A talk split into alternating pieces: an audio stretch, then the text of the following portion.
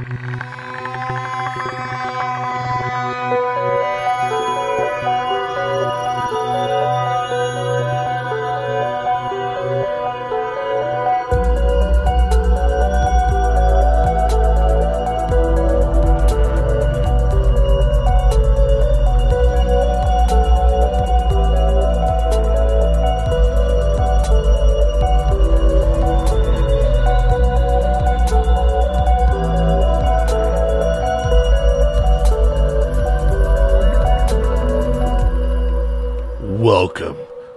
Campfire. Tales of the strange and unsettling. This show is created for adult audiences only. Our show notes include content warnings and other helpful information. We strongly recommend taking a moment to assess the situation before continuing. Let's begin. Episode 53 Penteli Cave. Greece is world renowned for its picturesque scenery and its long fabled history. This designation has made it a magnet for tourists looking for a peek into the wonders of the past. Particularly in Athens, one of the world's oldest cities, and often referred to as the cradle of Western civilization. One can find such legendary historical locations as the Acropolis of Athens, with its Parthenon, among countless other ancient ruins dotting the cityscape and surrounding countryside.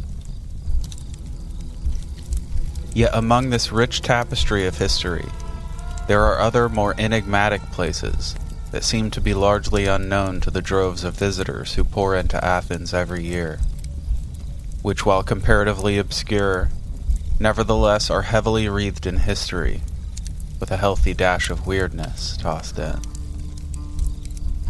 One such mysterious location can be found just to the north of Athens, a location laden with tales of the paranormal, UFOs, and secret government conspiracies.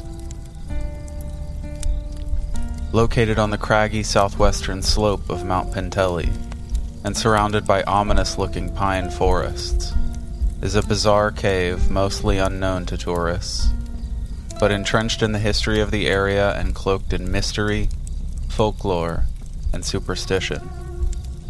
Penteli Cave.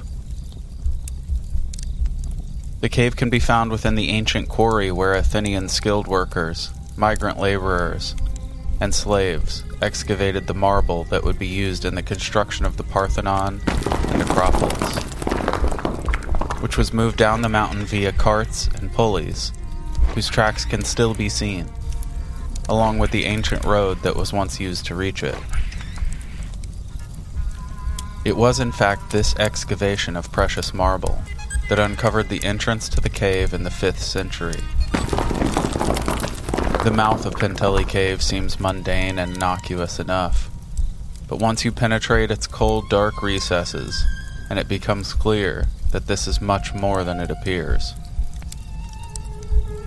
The cave proper is 60 meters long, 40 meters wide, and 20 meters high.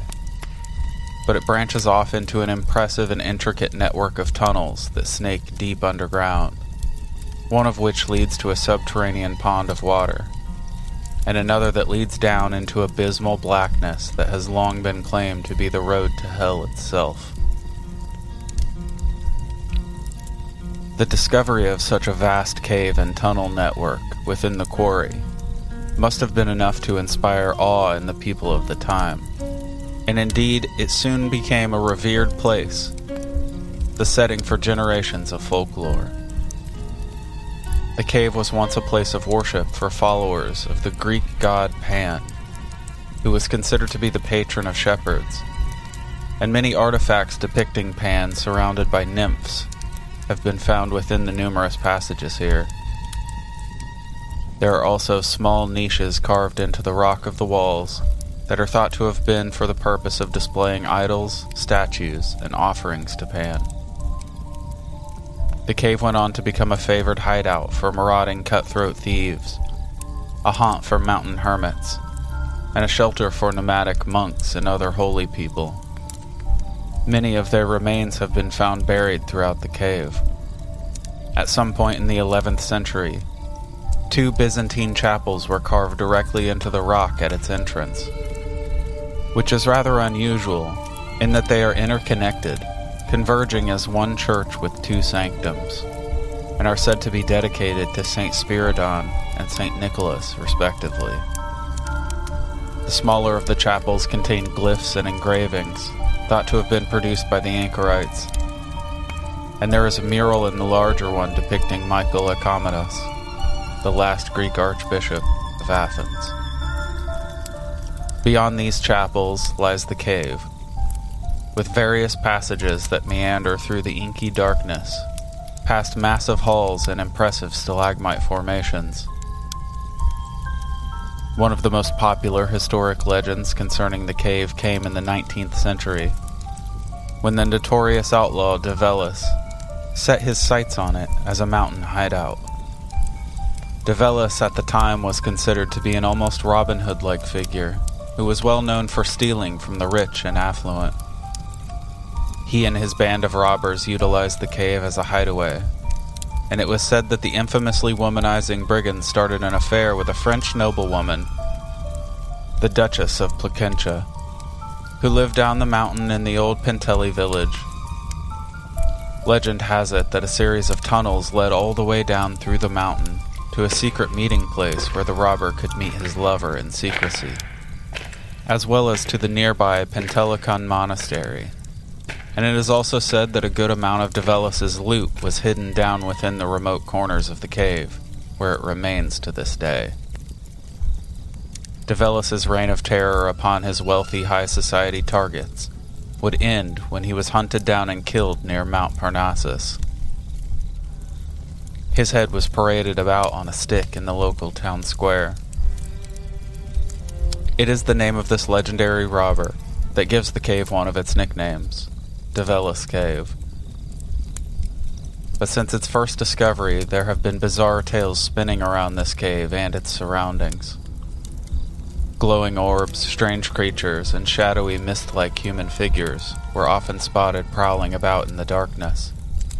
And there has always been an intense sense of disorientation and dread that descends upon all who enter, as well as an indescribable thrumming atmosphere and indeed, it is this palpable, thick, mystical aura that is said to have made the cave such a magnet for monks and other religious groups. In the 19th century, visitors to the cave often described hearing the ghostly sounds of music, talking, and laughter emanating from the depths of the caverns. In more modern times, the area has become something of a UFO hotspot, with numerous mysterious lights and orbs spotted flitting above it and within it. Cases of missing time and panic attacks have long been common here, as well as sudden blackouts and aberrant changes of behavior. There are also numerous reports of goat like apparitions that vanish into thin air when approached, as well as the seemingly ever present humanoid shadow figures, and even reports of bipedal cat like creatures.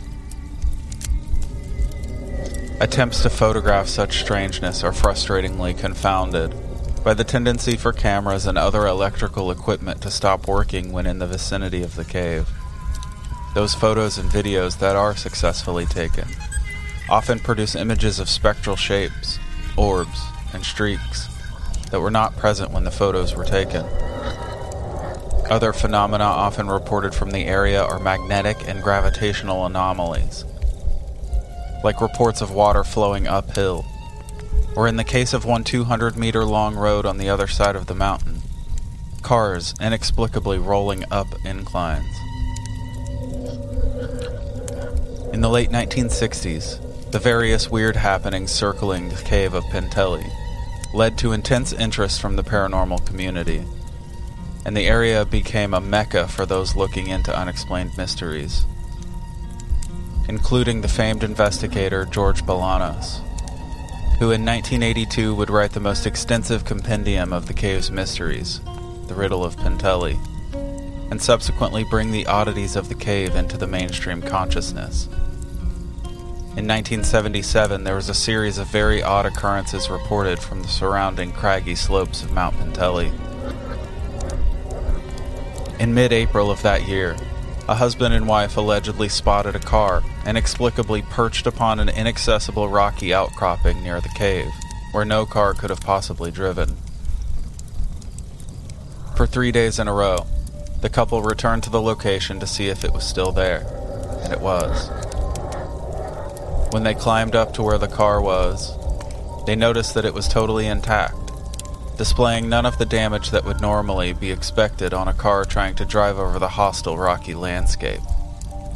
And in the snow surrounding the rock were found a series of unusually large oval shaped footprints, about a meter long.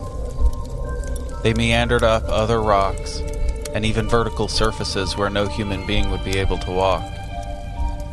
When the wife went to peek into a cavity in the rocks behind some bushes, she allegedly started screaming wildly and claimed that she had seen a hideous white creature, which was nearly two feet tall and sported two huge luminous oval shaped eyes.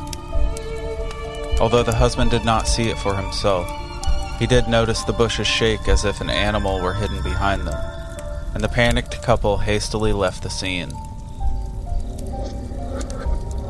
When the couple once again cautiously returned to the area a few days later, out of curiosity, the car was reportedly still there, and the husband claimed to see a huge dark sphere, apparently fashioned of thick black smoke spinning at a high speed, emerge from the abandoned car. He would later claim that during the incident, which lasted only a moment, he had felt as though something was trying to enter or invade his mind. 1977 was a particularly strange year for the area and it marks when the cave was suddenly closed to the public, in what has perhaps led to one of the most inexplicable mysteries surrounding it. It was at this time that the entire area was cordoned off, and some sort of top secret project was launched within the cave system by parties that remain nebulous, but which are believed to be some sort of secret government agency from an unidentified country. Bulldozers, and other heavy machinery were brought in, and dynamite was used to blast into the cave to apparently expand the tunnel system already in place. It was a highly unusual thing to happen at such an archaeologically and historically important site. But during this time, the area was heavily patrolled by guards who forbade anyone from coming anywhere near it. And local authorities claimed that the project was under military jurisdiction. Bizarrely, it seemed as if there was nothing actually being built, but rather just an attempt to expand the cave system or otherwise delve deeper into the mountainside. This clandestine digging swirled rumors of who was responsible NATO, the United States, the Greek government itself, but there was never any official admission as to who was behind it all. Of course, this thick veil of secrecy led to a plethora of conspiracy theories involving the somewhat sinister cave excavations, and speculation ran rampant. Theories ranged from the Greek government looking to exploit the caves for national defense, to the construction of some kind of nuclear weapon storage facility.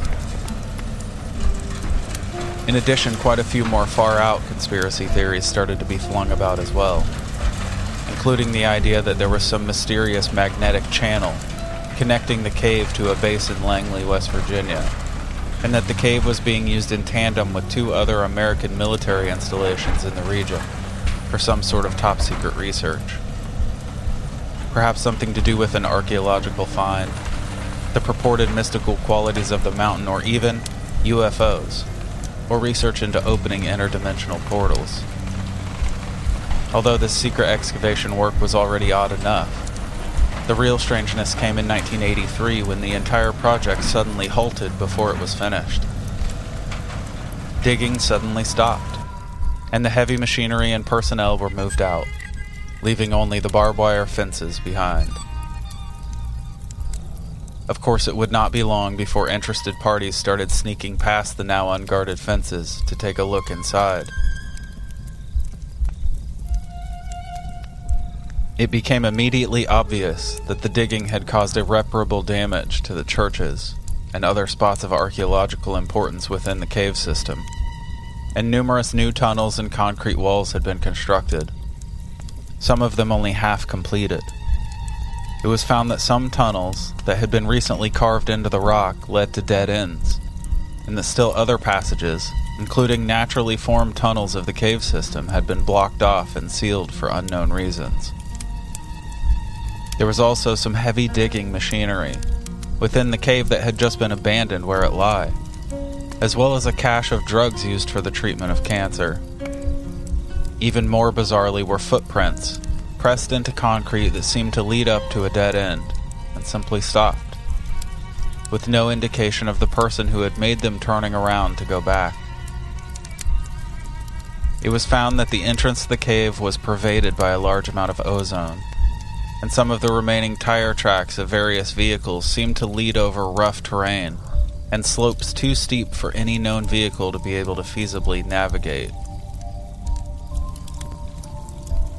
Creepily, at one point during all this exploration of the cave, it was reported that a doll once appeared up on a perilous cliff on the nearby mountainside, and when someone climbed up and removed it, a seemingly identical doll was found in the same spot the next day. Over the years, it has been rumored that occult groups and Satanists use the abandoned caves for rituals and even animal sacrifices, evidenced by several slaughtered dogs found within the caves, as well as a large amount of graffiti featuring occult imagery and remnants of black magic rituals. In 1990, mysterious construction seemed once again ready to resume in the cave, but this time, the Greek Ministry of Culture intervened and put a stop to it before it could begin. In recent years, the Cave of Penteli is still a spot that draws curiosity seekers and paranormal investigators from all over the world. Yet its isolated mountainous location and lack of modern roads leading to it make it only accessible by a long trek over rocky terrain, allowing it to remain mostly free of casual tourists. Nevertheless, the cave has seen quite a bit of abuse over the years. Garbage litters the floor and the entrance.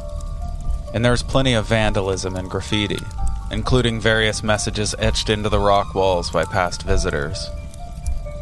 A massive forest fire in July of 1995 that spread throughout much of Mount Penteli has reduced much of the surrounding pine forest to black, skeletal shapes that only add to the sinister atmosphere that even now hangs in the air there. It is an absolute tragedy that such an ancient and potentially important archaeological site has been so neglected and damaged. But its remote location has made preserving it difficult. Regardless, the cave remains a place known worldwide for its many strange phenomena and bizarre history. And in a region so revered for its contributions to humanity, that is certainly saying something. Welcome, campers, to Campfire Tales of the Strange and Unsettling. We are your hosts. I am Ryan. And I'm Jordan. Now the debrief. All right. So, uh, obviously, this is a hot spot. You know, just get that Yeah. out there. But, uh, Classic. right. But the thing I really like about this one is that it's more so like this kind of like hidden cave system, basically. Um, and just the history that goes along with this too. So not only like all the stuff that you know we'll we'll get to and talk about, but like all the things that you know kind of somewhat you know are said to have happened in the past, and like you know this area being used to like worship you know gods and things like that. Um, Yeah. You know hideouts like just little crazy things that add to i think add basically just that extra you know little bit of a spice you know to to the flavor right Yeah. I mean, because we're we we're used to talking about places that have like Fortean history, but like this has tons of really cool, totally like mainstream history also. right You know what I mean? exactly So it's both those things together. Like and I think they're I think they're connected personally. I think the fact that this is a place where like people worshipped Pan and then that was replaced by Byzantine Christians and you know what I mean like Mhm. it was just and um traveling monks stayed in the cave like nomadic people like so much happened in this one place. I, Right. I think that has something to do with with what's going on up yeah, there. I agree, and that's kind of like what I was trying to get at a little bit without like you know saying like they basically brought you know all this stuff and like all this like energy is built up because of all the you know these different people and different types of people and you know Yeah. different like religions and things like that and like just you know all of that but yeah it definitely adds to it for sure Yeah. and I think it's helped create and build this just massive energy filled area yeah. you know like yeah, this like pool of energy. most likely some portal in some area Sure. i know you had even mentioned at some point like they believed that it could be The road to hell. well the road to hell but then there was also to like some place in the states Oh yeah, I'll tell you. There, it was rumored that there was like basically that a ley line connected it with um, Langley, Virginia, or La- Langley, West Virginia. right there it was yeah Um, yeah, that like, and that was when they were doing the weird excavation and stuff there, and they started, you know, rumors started flying around about like government conspiracies and stuff. One of the rumors was that it was the U.S. government that was in there, yeah and that they were basically like setting up stations along this ley line. you know that doesn't seem too far-fetched It doesn't. Our government has done all kinds of weird shit with stuff like ley lines and remote viewing and and all that stuff. Right. Yeah. So Yeah. I mean, yeah, it's it's hard to say, but I like I said, I mean, I think a lot of it does does stem from like just just the history of the area, and not to mention, this is in Greece, so like Yeah. you, you know, which is already like a very historical Yeah. area with a bunch of energy that's already built up just because of where it is and you know everything that's kind of came out of it you know obviously like yeah you're you're gonna expect at least something Yeah, I think so. I think um I mean Greece is known as like the birthplace of modern humanity basically. Like democracy came from Greece.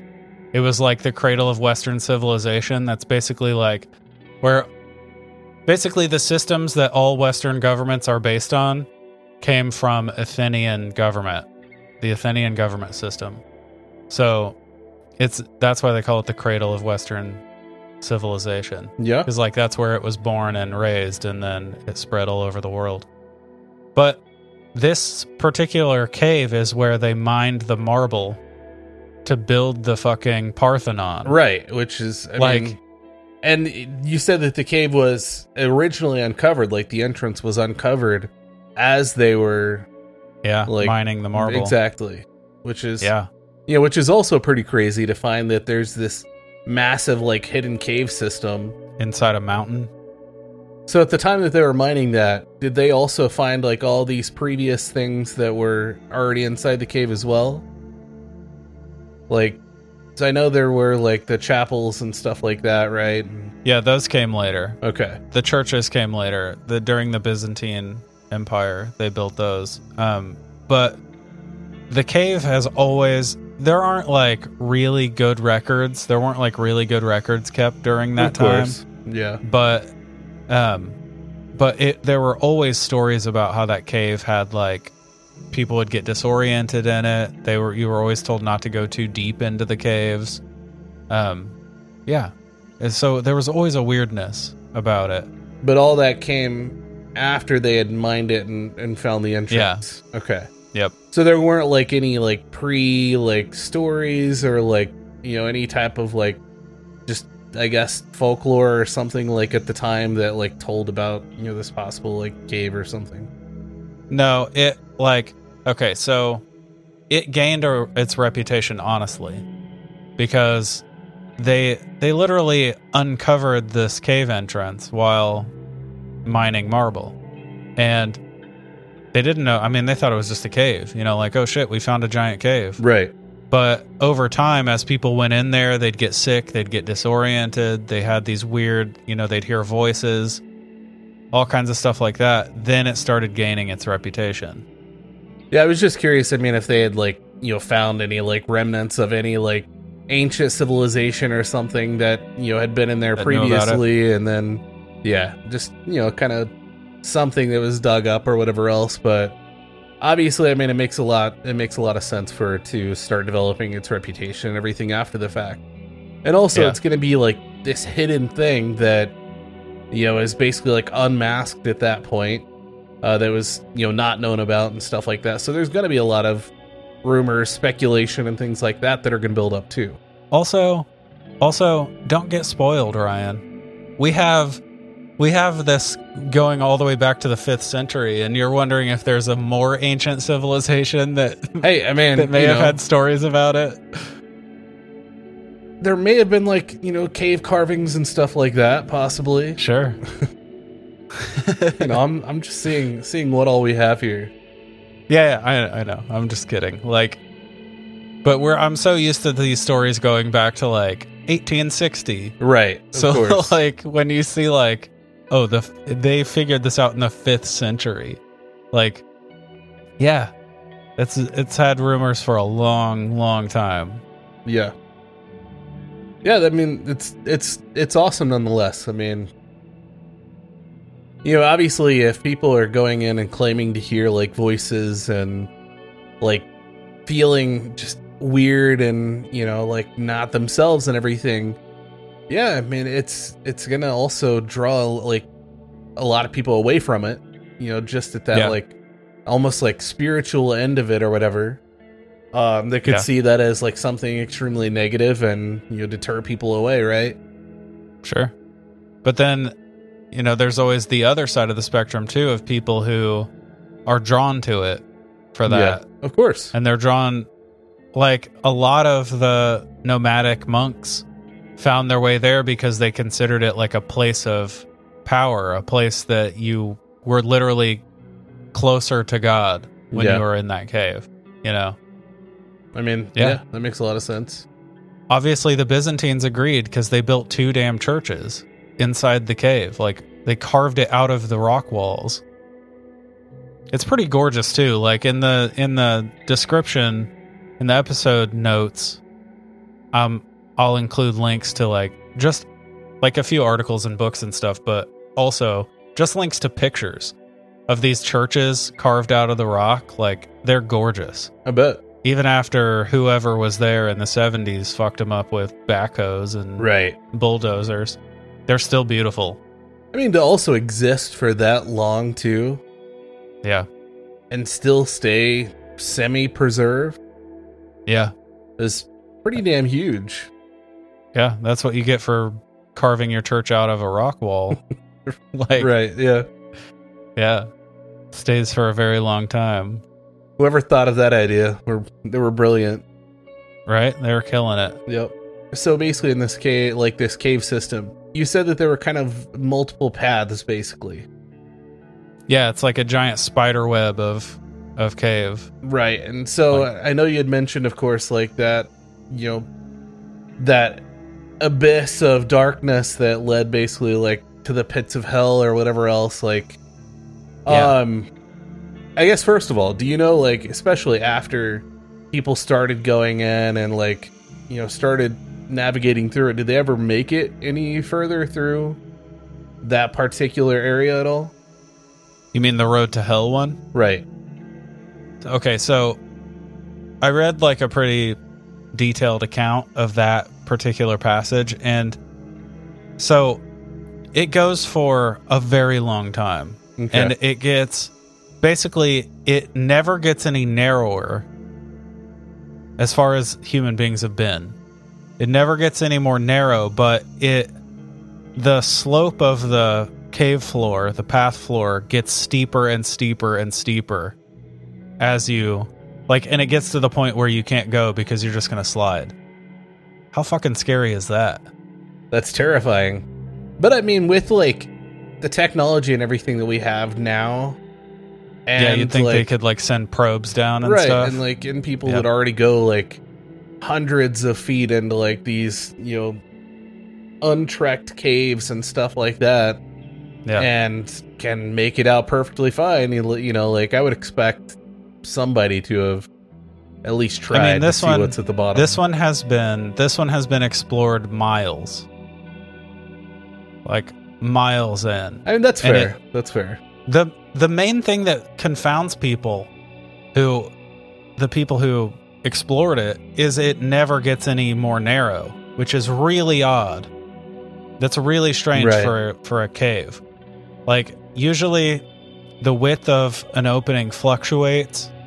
It gets more narrow in some places, it gets wider again, it gets but generally especially once it starts to go you realize you're going down very quickly. Mhm.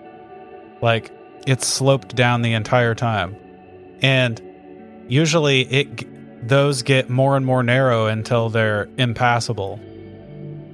But these just this thing just seems to stay wide open. It's like, you know, 20 feet wide. It's like a big path.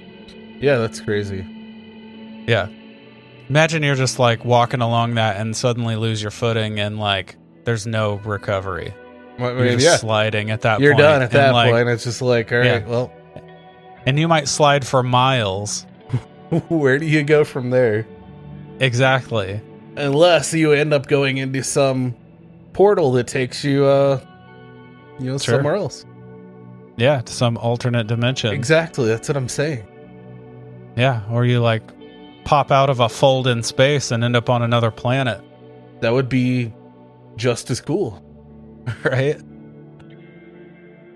until your body like implodes because you know. Right. You end up on a planet with like 50 times the gravity and you're just instantly squashed, That'd be a bummer. right? Hopefully, you at least get to see it for a second. Yeah, just a second. Uh Yep. Yep.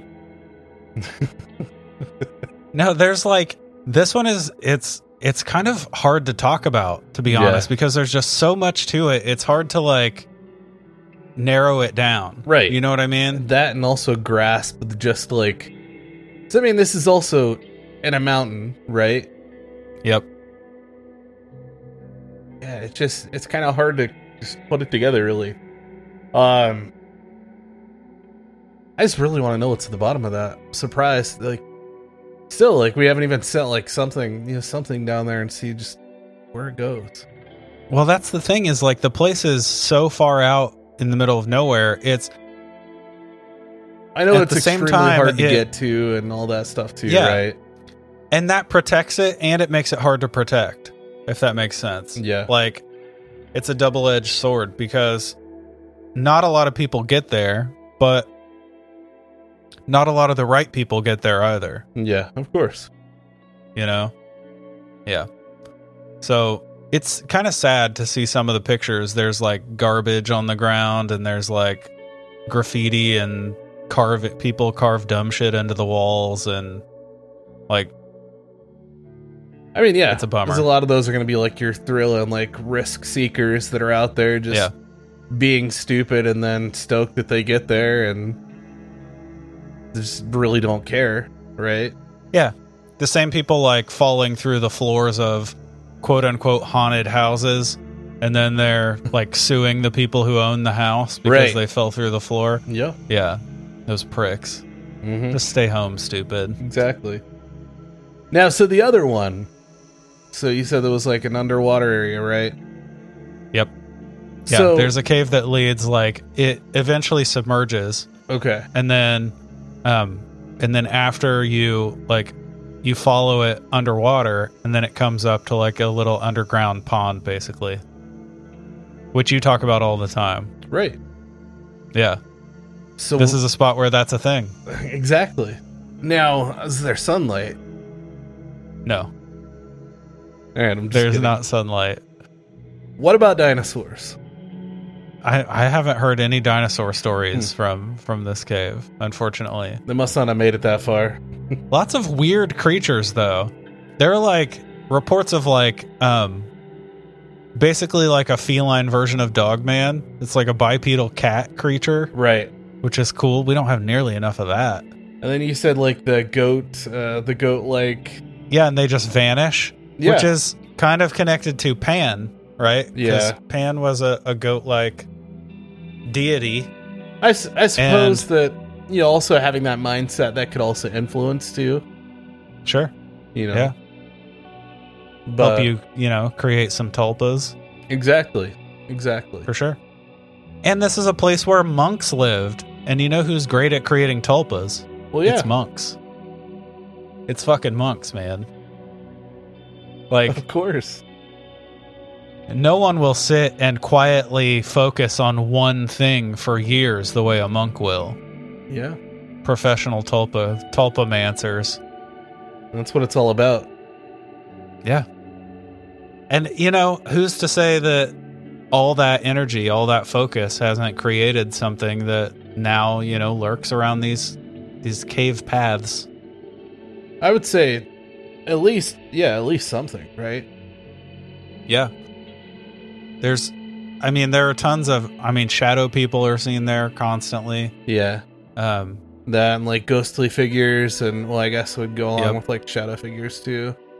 Um, you know, just that, and also I know you had mentioned also hearing like people sometimes hear like music and laughter and talking and stuff like that, which is really cool. yeah. Now, I think some of that probably comes from, you know, when you think you're alone, but you're not, especially in like a rural area. True. Yeah. Um, for instance, I got really freaked out when we were on vacation. We were on, we were walking on this trail. It was like a three and a half mile trail, just enough to make you feel like you're out there, right. you know. And like, I, I was pretty sure we were alone, and we were just like walking along, and then I heard a woman laugh, and like all f- all of us just froze. Like, what the fuck was that? yeah. Like, yeah. And there was the there was a woman and a dude like I don't know, 150 yards ahead of us that we saw once we hit like a ridge. We saw them like way ahead. So like it could definitely some of that could be the situation like that where someone's already in there. You know what I mean? Yeah, I suppose Um that'd be but- the most logical explanation, at least. Sure, sure. But some of those stories go back to when the cave was first discovered. You know what I mean? Yeah. And if pretty sure those people kept track of their people. You know? Like and if you're hearing weird shit in there when no one knows about it, that's a lot different than, you know, passing a bunch of graffiti on your way in and then going, I heard a voice. Right. Yeah. Yeah, you may have. I, touche, touche. But yeah, no, Yeah. I, I just I thought that was also kind of cool.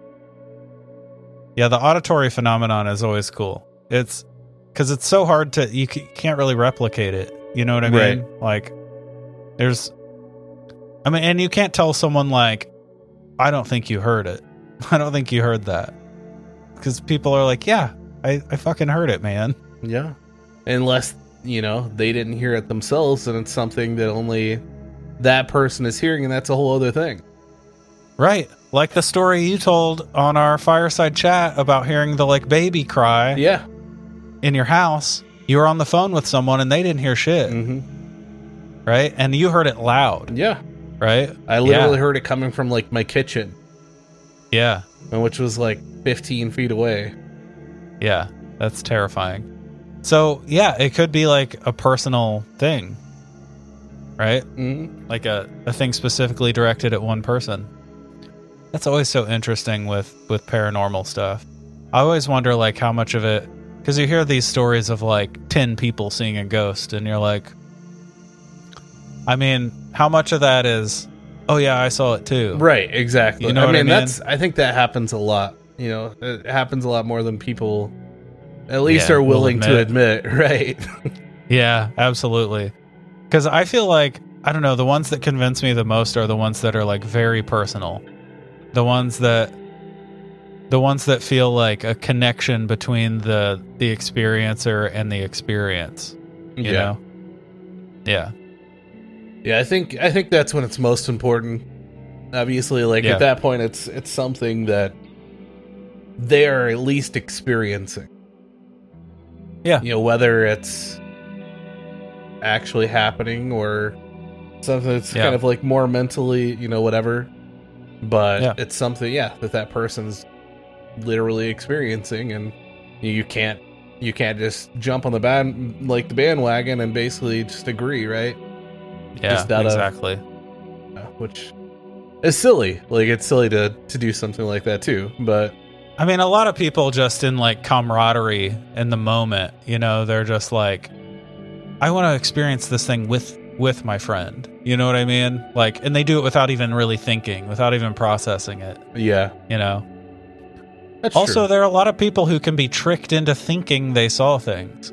If they're already like freaked out and spooked, and you know something moves twenty feet away and startles them, and one person is like, "I saw a figure," then the other person could very easily convince themselves that they saw it too. You know what I mean? Yeah, I mean, especially, especially like especially in you know, say like you're outside or you're in the woods or something like at night, and like you know, like just just the light, like the way that it can hit specific things Oh, just yeah. right. Like it's Yep. very easy to chalk like just even just slight movement, anything like that, as you know, seeing something as well. Especially like someone else comes out and says it, they're going to be on the lookout. You know, they're going to be Yep. trying to spot like whatever it- exactly so yeah, Yeah. i mean i think it, it goes both ways really Yeah, like that's the fun part. now now we're yeah that's a that's a whole other discussion i guess Yeah. but I mean, a lot. I feel like a lot of people who are into the like flesh and blood, nuts and bolts versions of all this, I feel like they're all about corroborating witnesses. You know what I mean? Like, yeah they love to say like, forty people saw this UFO. You know what I mean? Like, and that- that's like that like makes it a better story for them. You know? well of course the more people to see it the more real Sure. Sure. it is Yeah. right But I I'm a person I think at this point who considers it all real. And I don't think um I don't think it's like the experiencer's obligation to prove their experience. You know? I think like mm-hmm. I think you have an experience and that's your experience and if you want to talk about it, that's awesome. But like I don't think anyone's obligated to prove what happened to them. You know what I mean? Well, yeah, and and and that's something we've also kind of talked about a little bit too, is not like dismissing, you know, the just even uh, we we talked about on on the news episode that we did for Patreon recently Yeah. as well. Like you know, someone someone comes to you like saying like this happened to Mhm. me. Like you know, it's it's not something where you should just be like, yeah, you know, whatever. Like don't don't just immediately dismiss like something that people are like willing to be vulnerable enough to like discuss and share openly and stuff like that like i think that's one of the the biggest failures that people can make you know especially like what like whatever the story is Yeah. right And they often do make that mistake. It happens a lot.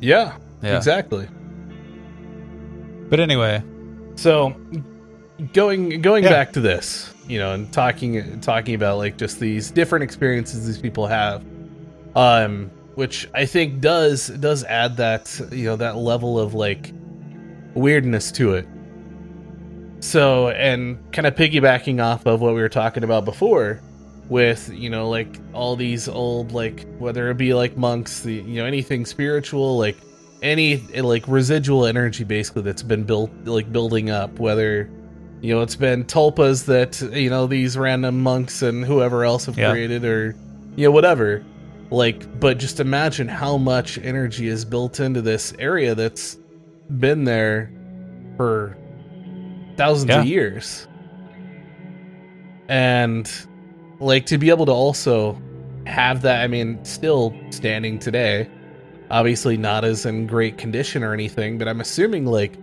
that would be amplified by this Yeah. point I would say so. I and I I know people I know people are still going there and doing like research. It's few and far between because it's so Mhm. isolated, but that people things are still definitely happening in this cave. Well, I was gonna say also after they started like excavating and doing all that stuff, and you know, in this, I would assume it would probably disturb a lot of yeah, that. shit energy. jumped off at that. And like You know, we Right. talked about this when we did Saracina. We talked about it. We've talked about it in reference to Skinwalker Ranch. Just like this this connection between like breaking ground and these huge escalations in activity. And that's what the same thing happened here. It was almost like he you disturbed whatever was there. You know? Yeah Right. which is that's that's a wild thought that like there's something to be disturbed you know what i mean That's that's like also you know like old stories of like building a house on an old burial Yeah. ground or something Sure. like You're that, disturbing the ground and then like exact Yeah. exactly like it's inevitable that it's going to be like you know you're releasing this energy that it's going to be haunted or you know there's going to be something some things that are going to happen yeah i mean when you're you know when you're so like digging to lay your foundation and you find like a dozen native skeletons good luck ever being happy in that house. Like it might be over right there So- but do you dig them up or do you put you them back? 100% put them back and you sell that land immediately take There a loss go. if you have to. I don't just get out while you're that be ahead. someone else's exactly. Get out while you're ahead. Yeah. Or you know just stop needing a basement. You know what i mean? Like just just lay a concrete pad and build your house. Like you don't need you don't need you to know dig. to some people that's a that's a like necessary thing. Like who i mean people in like tornado a lot of people those Yeah. people need a basement that's it no one else needs basements what i mean I mean, we we have enough tornadoes around here that you know a basement's gonna come come pretty you know. I mean, handy. I would rather deal with a tornado than like a ghost apocalypse in my house. All right, there, there's no basement that's Yeah. gonna save you from the ghosts. That's. I mean, well, yeah, yeah, true. I don't- the thing is, like, Unless you turn it into a chapel, right? The thing is, I don't, I don't even know if I, I don't even know if I actually believe in ghosts.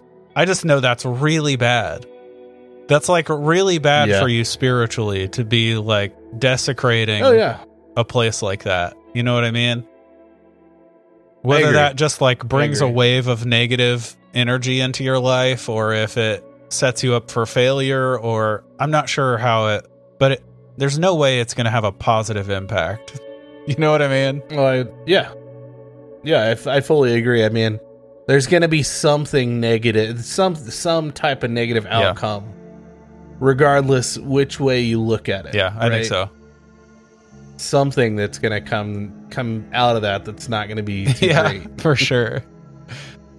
It's not good karma. but now so they they started excavating and doing all this stuff like breaking you know like tearing these parts down like blocking off different Yeah. areas so what was what originally i guess well i guess th- that's the question is why were they doing it originally Right. right, That is the question.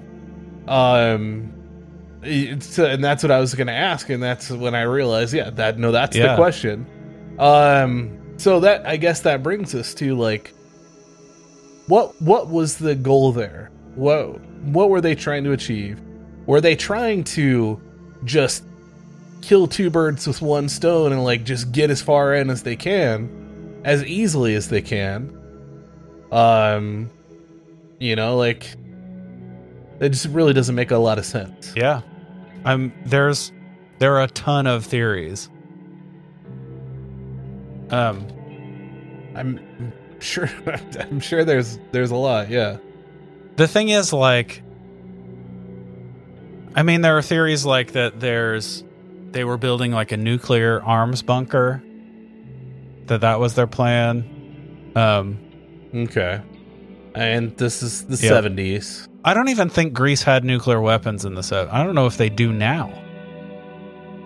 i i don't know i don't I'm- live there I'm pretty sure don't they know. don't. I'm pretty sure they don't have nuclear weapons. I could be wrong on that. If I'm wrong on that, send us a message and let me know. But I'm I'm pretty sure they don't. But there were you know, theories that it was the U.S. government, of course, because anytime anything nefarious happens in the world, at least half the I people mean- think it's the United States behind it. You know, sometimes Sometimes it it is, for sure. right. I feel like we're the only country that, like, us and Russia are the only countries that get blamed for shit in other people's countries. You know what I mean? Yeah. Like, it's because we don't know how to mind our own fucking business. I mean, We have a long history of meddling. yeah. I mean, that's Um, but yeah, that was that was a big theory. Was like that's where the stuff with the ley lines came in. That like someone noticed that this lined up perfectly in like latitude with a um an experimental base in Langley, West Virginia. So people are like, oh, it's a ley line. They're you know building things along this ley but that's also easy Sure. to say if that's like if that's you know if that's your uh you know if that's your thought right like oh you know this is this is you know these people or whatever else it's gonna be easy to like just pinpoint and like put the blame and on everything and then you're gonna be looking for all these little things like oh yeah they saw that same star must have been them like sort of thing Yeah, you right? just described every conspiracy theory ever. People like come up with their idea first, and then they cherry pick Right, facts to suit their their case. Yeah. Right? Yeah. Right. And I'm just I'm just Yeah. pointing that out. Like, you know, so obviously I mean, I I doubt it was the US Me government. too. I don't know why they you know, why that would Me be thing. Like maybe a country closer or more Maybe it was Russia. knows, whatever. Had to be one or the other. yeah, yeah. Take your pick, I guess. I think it was probably some like wealthy person, some organization trying to either find that awesome loot that's hidden in some you know weird corner of the cave. treasure. Okay. Exactly.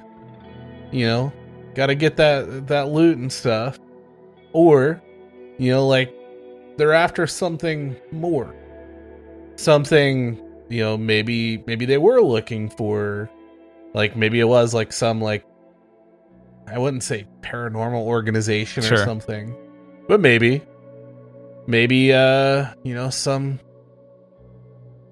government organization that uh, focuses on alien stuff. Because I mean, obviously, there's been a lot of UFOs around the area and quote unquote inside, possibly. Yeah. um, I, I mean, I don't know. Maybe Like, some like, you know, proto Zak Bagans type guy was just spearheading this whole thing to like carve out a chunk for a museum in his house. You know what I mean? That- Maybe. I mean, shit like that happened all the time. People used to rob like Egyptian tombs just to have stuff. You know what I mean? Just to have Oh, a yeah. piece of it. of course. Yeah. And people would go to like great lengths to do that. they're Indiana Sure. Jones in it. Yeah. Um Why not? But I mean, that's maybe an archaeological discovery was made there, and that's why they were excavating. But they did a lot of weird shit.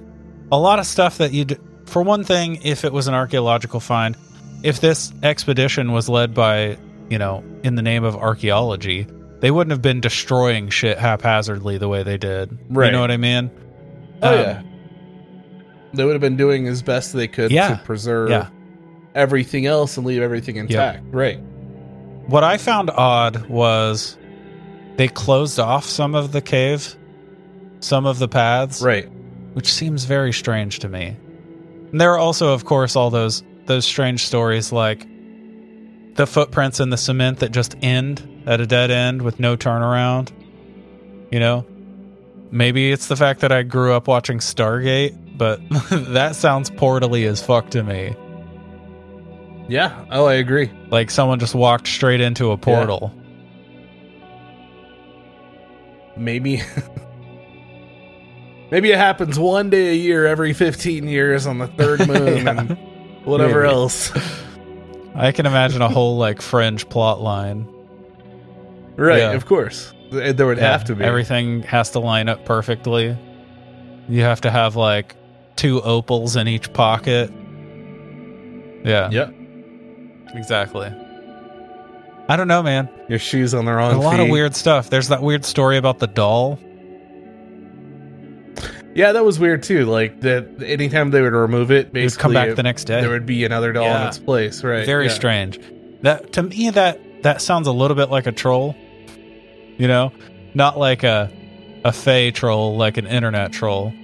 It sounds like somebody Right. was fucking Like with somebody just out there Yeah, being a exactly. Yeah.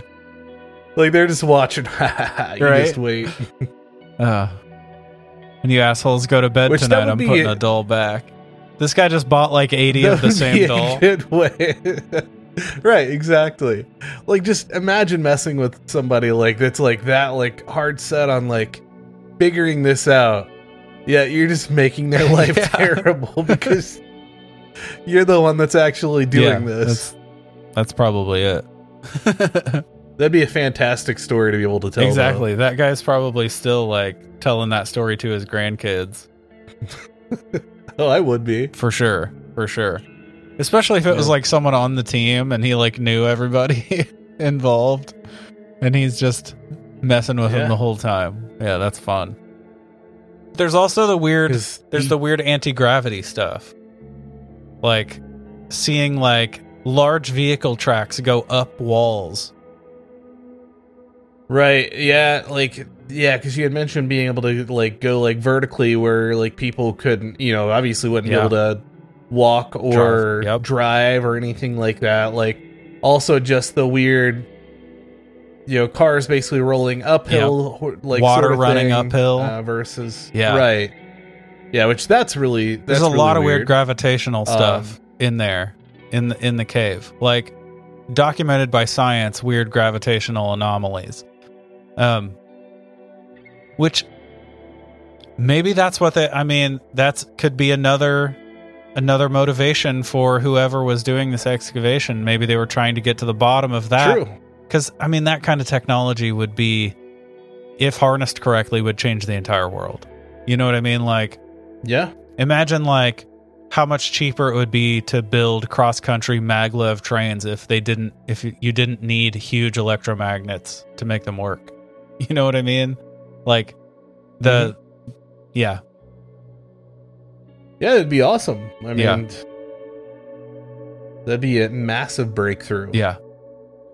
which that uh, yeah that could be that could be a possibility i mean that sounds better than some archaeological group Yeah. that's out there just Destroying stuff. wrecking Yeah. things And it this would not be the first scientific group to just go like breakneck speed through something and you know mess everything up on their way in. Yeah. Um don't care to correct things yeah, on their way Yeah. And the, the story about the couple. We should talk about this. The story about the couple who find yeah the car. so right so i guess uh, re-explain that so they had seen this car like literally s- sitting um on this area that it obviously couldn't have Yeah. gotten to and like i just imagine this car's like balancing but like recreate that scene so like I, yeah to kind of understand it's a little bit basically where they find it, it's basically perched on like a rocky outcropping. So the word perched makes you think it's like on a point and it's just like balancing. right, right? that's exactly that's what i was thinking Um, yeah but it's not quite that. It's like an outcropping, so there's enough. There's a little platform there. It would be like if you're a climber, you would call it a break.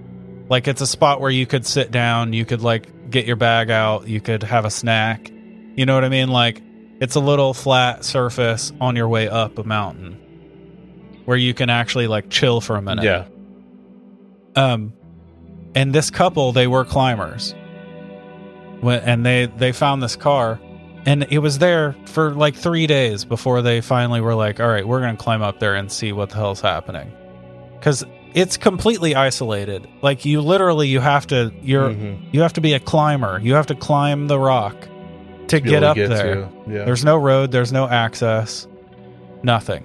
So Now, could they have like raised it up there with like a like a really tall crane?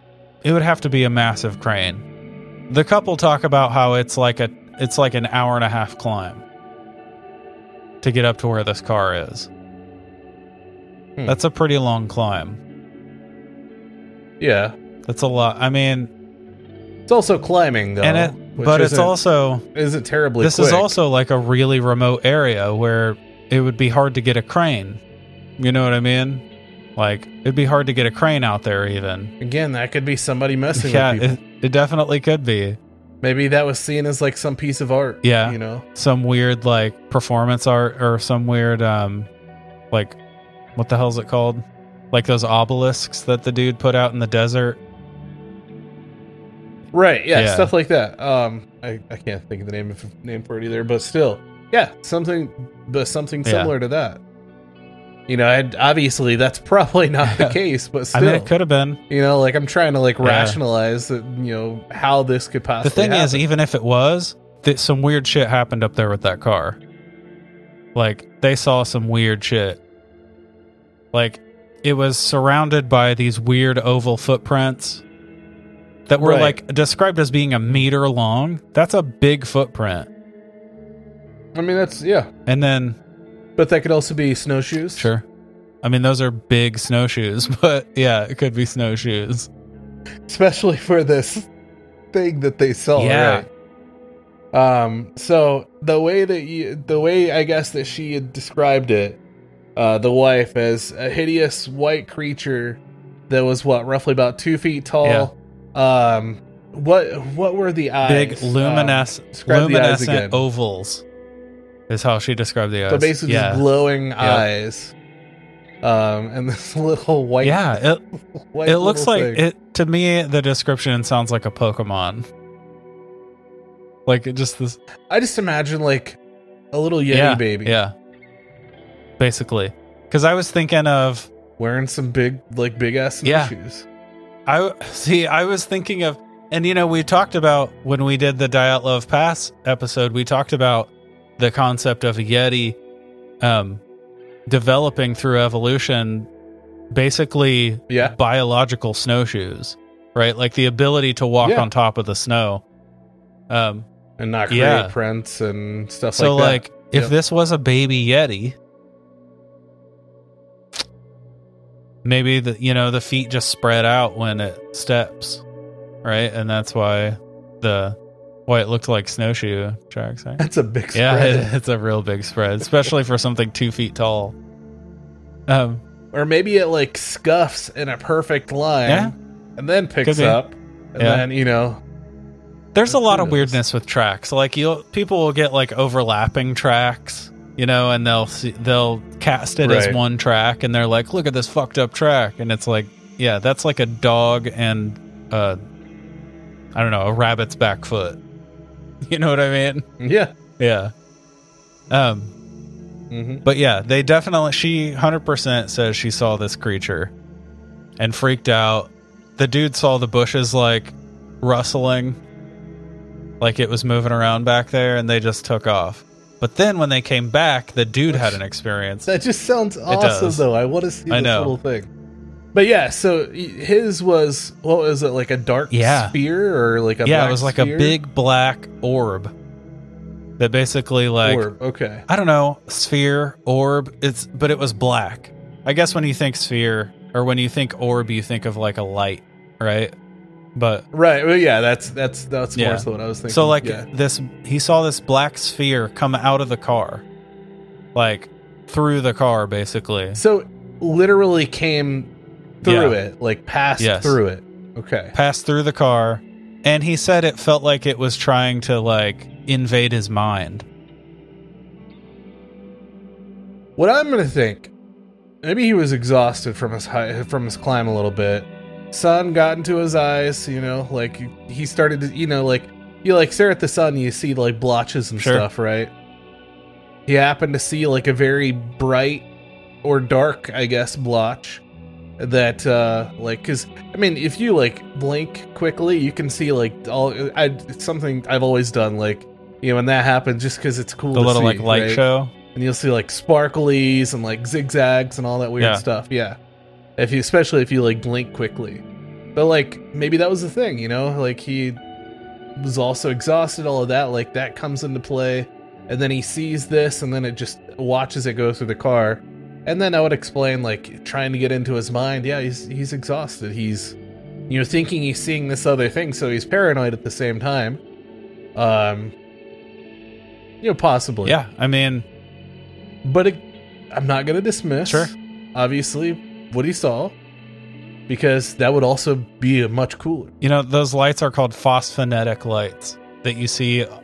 Yeah, Phosphonetic. that's what you see Okay. like when you close when you like hold your eyes real tight until you start to get like those fireworks. And Yeah. The, yeah. Phosphonetics. Or if you like sneeze or cough, Yeah, or like super hard, like and it you- goes right to your head. Yeah. Yeah. Yeah, that's always a weird moment. But um Mhm. yeah, I his like his description of it was very matter of fact. It was uh, like he was 100% like this is a real thing I saw. You know what I mean? Like this is a Yeah. thing that he feels like he saw on like the physical plane. It was approaching them. And he said it was like he described it as swirling. Like a swirling black Okay. sphere. So UFO. Maybe. Yeah. Could have been a UFO. Could have been some I don't know, some interdimensional thing, vehicle. Right. Could have been Mhm. I don't know, man. It. It also makes me think of like uh remember an aerial school where they have like the different uh different like orbs or Yeah. spheres that combine into one basically to create this like ultra craft. yeah. This Ultra Megazord. craft, maybe is the best word. Yeah. Yeah. right. Yeah, exactly. I mean, black spheres definitely sounds UFO esque. Right? Yeah. Maybe. And the, you uh, that would not be the first UFO sighting in this area because there are a ton. There are a ton. I mean, and there aren't people out in this area very often, but there are people who live close, and they claim to they Yeah. claim to see weird lights all the time, like every night. They'll see things. So I mean I could definitely I could definitely see that being a, a big thing in that spot. Yeah. Um but just kind of getting back to the couple first before we kind of trail off there. So did the wife happen to see that that like sphere or orb thing as well? Okay, so what happened was Was it just he him? was ahead of her on the climb and he basically like turned around and bailed out before she got up to the ledge um Hmm, okay. and told her about it but it scared the shit out of him like legitimately As yeah. I think it would probably Yeah. anyone. i mean and he described it uh, like he felt like it was trying to invade his mind like that's that's a weird way to describe it you know what i mean like Right. we hear a lot of things with UFOs like I could I could see I could feel it seeing me too. You know what I mean? Like that connection Mhm. between the experiencer and what they're seeing. And it reminds me of an extreme version of that, right? Like Yeah. I don't know. I don't know how to explain that. Yeah, I'm. I just I wondered like to what extent, like if it felt like it was trying to invade its his mind, like what was it doing? Like how did how did it make him feel that way? Like Yeah. was it you know did he immediately go to a specific thought, or did he feel like oh you're trying you know like I don't yeah Right. Was it trying to convince him to jump off the ledge? Or was right it like something like mean? that yeah you know Well, like his account is frustratingly limited. He he pretty Yeah. much ends with that. yeah that is a bummer. Yeah. I'd love to know more. Or, or was it more like a, a mental message, like you know that he was receiving? Or was it just Like- his psyche's understanding, like implicit understanding that he was like that he was just as responsible for creating it as whatever was on the other side. You know what I mean? Like Yeah, maybe that connection was just really strongly felt for him. maybe. Could be because I think about I think about that a lot with the standard that UFO sighting that where people talk about you know that connection with the lights they're seeing in the Mhm. sky, and I a, a lot of times I feel like that's a a recognition of that connection. You know I feel like that'd be a really fast like realization Yeah. though. exactly. Like especially if he's not even at the top or he's not even like there yet to be to make that like to come basically draw that conclusion or whatever else like and then, you know, immediately think that and then just turn around and Yeah. you know go back down. See, that's what I'm saying. Is maybe it was uh maybe it was like a a feeling, a, an understanding on like a subconscious level of what was going on, but he was not that he was really processing the fact of it. You know what I mean? Right. Okay. I don't know. I don't know. That that's Yeah. the that's the only way I can make sense of those connections that people seem to have. Maybe the little white thing actually came out of that sphere. Maybe. Maybe. Yeah. Maybe the sphere was something the little white thing controlled. Right? Maybe. it was like maybe the little white thing was up there like these assholes are coming back again, like and use the sphere to like run them off. Maybe it was like, yeah, his little like remote controlled Sure. sphere. I mean, I love that idea. I love the idea that there's this little like extraterrestrial Right. baby yeti looking thing up there that has like a remote control car to scare things away with. I mean, yeah. this has like be a drone basically to freak people out. Mhm. I dig it. I can get behind yeah, that one. I like that one. I don't know that it's necessarily the most, you know, logical, but I love it. It doesn't have to be though. Yeah. So, um, Hmm. okay, so in recent times, like in the last few years, ghost hunters have been in there doing like EMF stuff, like they always do, right? With their EMF readers, and they've found that the EMF readings inside the cave are insane. Like the electromagnetic, the electromagnetic fields measured inside that cave are like multi like multiple times larger than the normal reading anywhere like huge levels of electromagnetism inside the cave which makes a lot of sense with the weird gravitational stuff Right. Exactly. but the thing is a lot of studies have shown that exposure to high emf cause hallucinations so that's a that's another big thing here is like Yeah, that's especially back in the 5th century 11th century like that those people would not mean, have they would- any way of explaining exactly.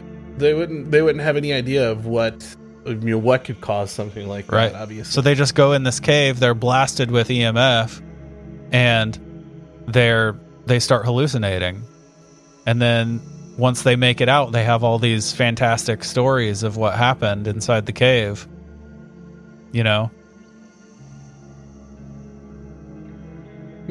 It, that explains uh, that. That yeah, that could explain a lot. for i think that that could explain a lot of how the legends got started you know what i mean but yeah. like a lot of there's a lot of phenomenon around and maybe it got started that way and the legends themselves sort of spawned the other phenomenon through through people.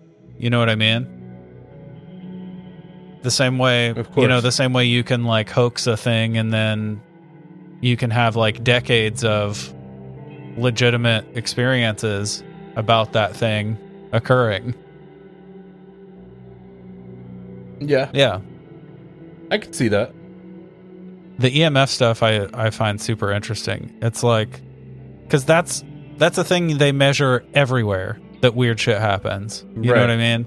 And we like generally in the Fortean community recognize the connection between high EMF readings and weirdness, Yeah, right? of course. Yeah. And you have a high reading, must be a ghost. Right. But the thing is, I think a high reading probably just means that like your body is dealing with some weird shit it's not used to. And that's why you feel, you know, everybody talks about like the heaviness in in a haunted house and Mhm. like how they'll get like nauseated and they'll get, you know Yep. what I mean? Start to just not feel Yeah. right or like changes in their attitude and Exactly. anxiety and stuff like yep. that. They break out in a cold sweat for no reason, and yeah, Yeah. I mean, we might have just solved it Yeah, right there. Maybe. I think what's important though is that that situations like that convince people that they're experiencing something anomalous.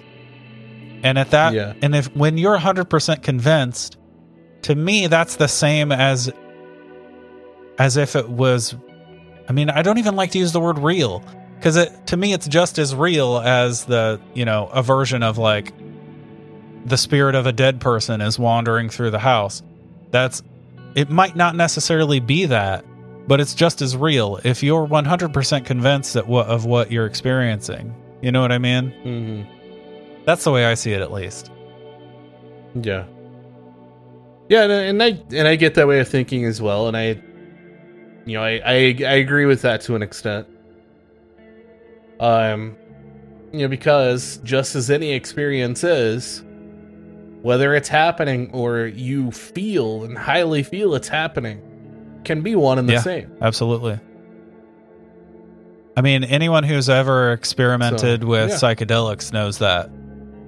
That what you experience, I mean, it doesn't matter what what was the catalyst for your experience. You still experienced it.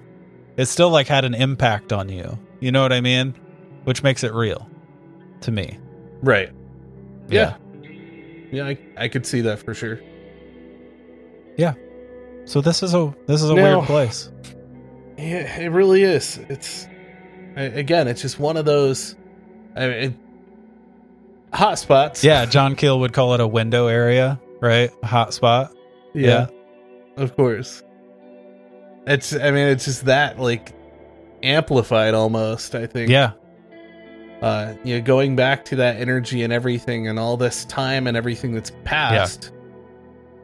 I'm I'm not surprised. Like you know, they get such high like EMF readings, and people are experiencing all these things, and just the craziness that comes out of it. Um, just one, uh, just one of the things that, that I keep going back to because we've talked about UFOs a little bit now, is just that the fact that like you had said that people have seen them quote unquote inside Oh yeah.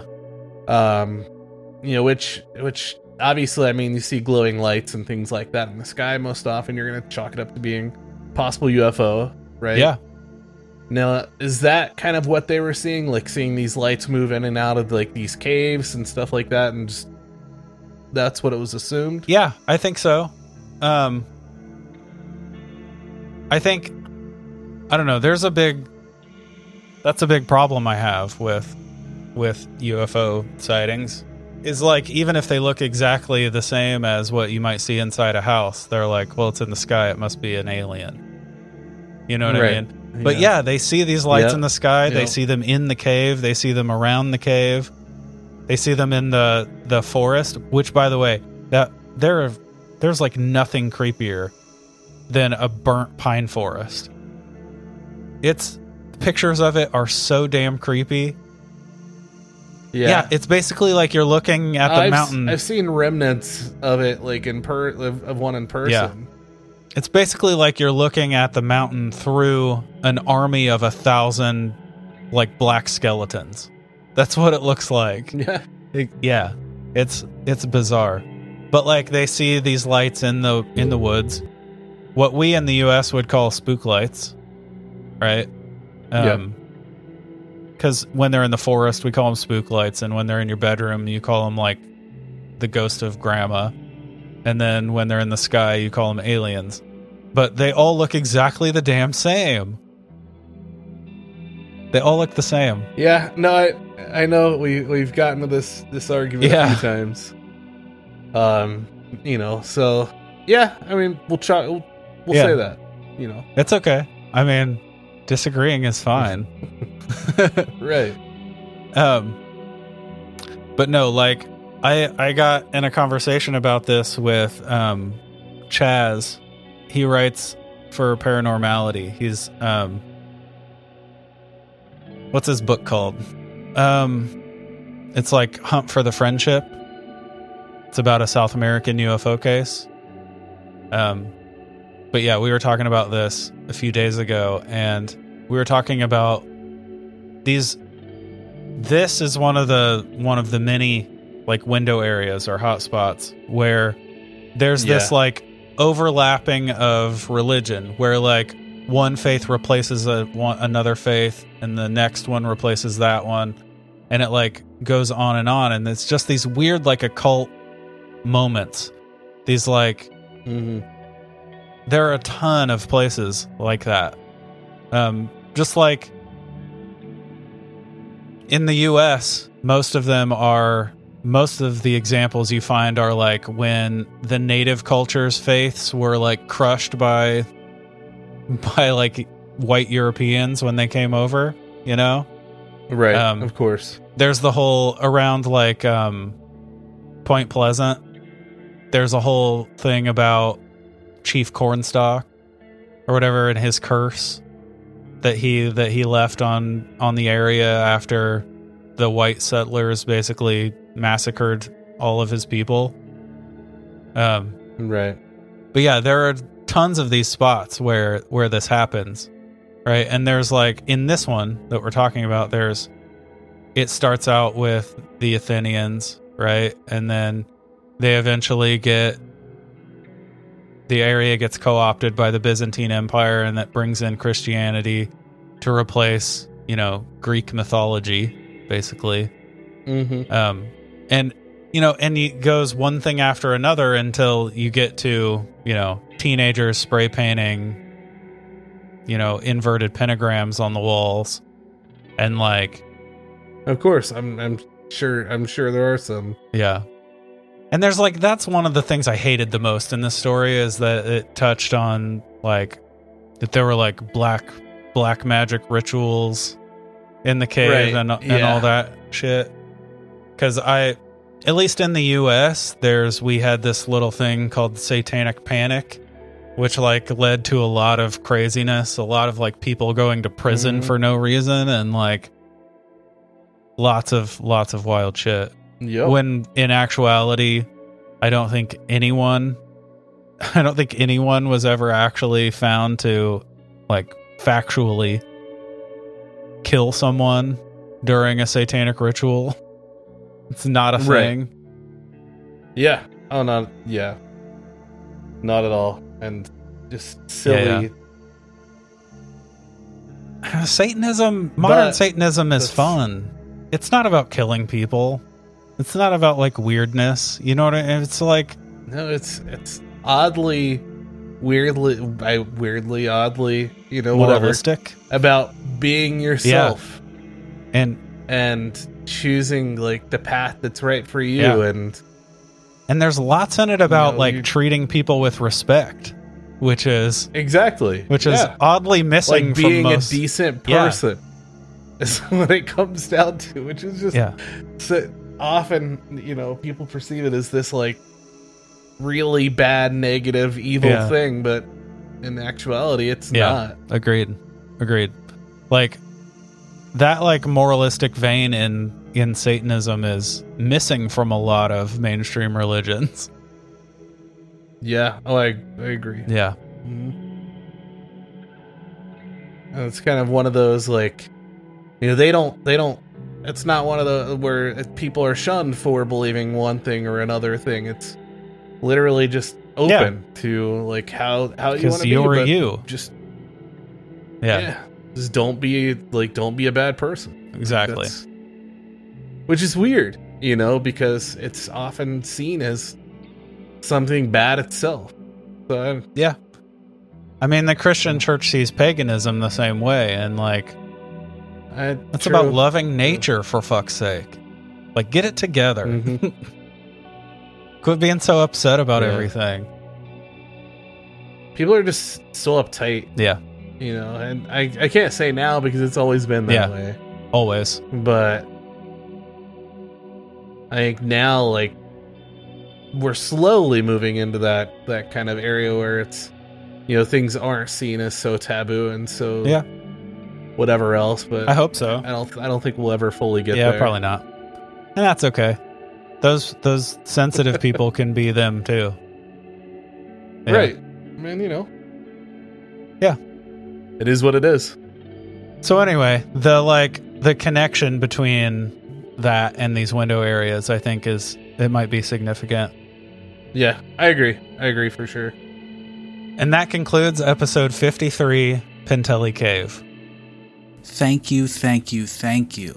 From the bottom of our weird, possibly alien, maybe ghostly, probably cryptid hearts for listening.